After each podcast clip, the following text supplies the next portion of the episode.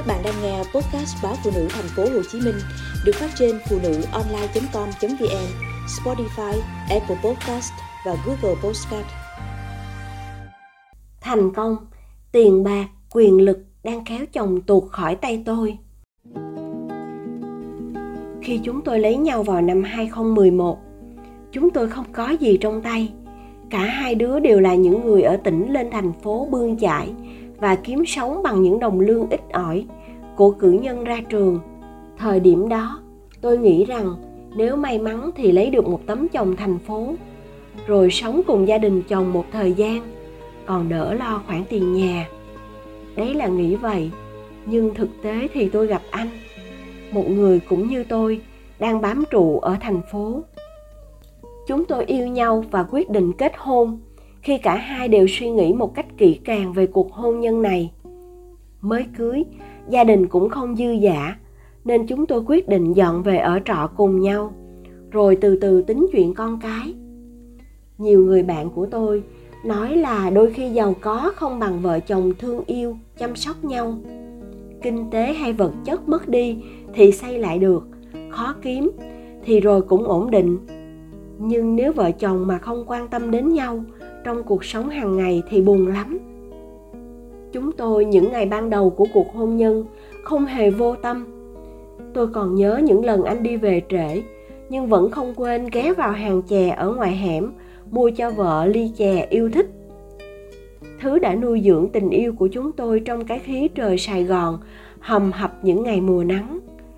Đó cũng là thời điểm mà dù có trễ đến đâu, kẹt xe thế nào, công việc ra sao thì vợ chồng tôi cũng luôn trở về để ăn cùng nhau bữa tối.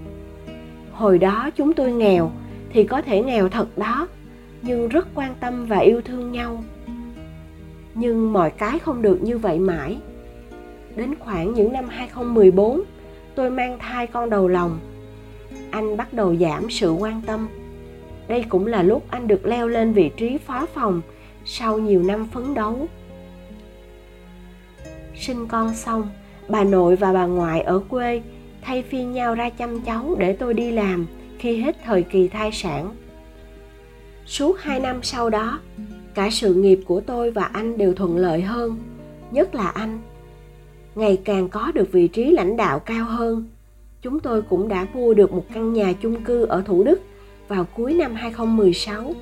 Nhưng cơm tối mà có mặt đủ vợ chồng trong căn nhà mới đó thì chỉ đếm trên đầu ngón tay. Nếu như kể về chồng, nhiều người phụ nữ nói rằng, ở trong hoàn cảnh của tôi thì sướng quá rồi, còn kêu ca gì nữa? Anh là lãnh đạo trong công ty, nên bận rộn tiếp khách, hội họp cũng là bình thường. Tôi lại thuộc tiếp người hay suy nghĩ. Tôi cứ hồi nhớ những ngày còn trong căn phòng trọ nhỏ. Hai vợ chồng díu nhau đi ăn gì đó lúc nửa khuya. Hay những bữa cơm chiều muộn mà lúc nào anh cũng phụ tôi nấu. Lúc đó, chúng tôi không có nhiều tiền như bây giờ. Nhưng anh quan tâm đến tôi, không chỉ về cảm xúc, mà còn từng thay đổi trên cơ thể của tôi. Giờ thì kể cả việc nói chuyện cùng nhau cũng khó khăn. Gọi cho anh ba cuộc một ngày, thì họa chăng mới có một cuộc bắt máy. Anh nói, anh phải tập trung hết sức để mua được một căn nhà to hơn.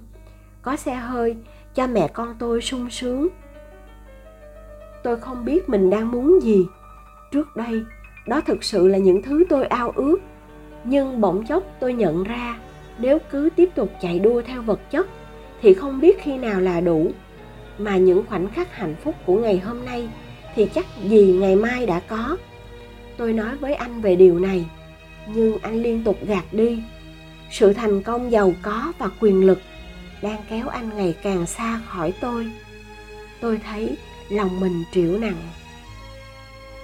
Tôi không ước chồng mình giàu có hay quyền lực gì cả. Tôi chỉ muốn anh đối đãi với gia đình như ngày trước. Nhưng có phải để đến được với sự giàu có, đôi khi chúng ta phải đánh đổi một vài thứ. Mà với tôi, cái thứ phải đánh đổi đó, nó đắt giá hơn cái mà tôi rồi sẽ có được. Người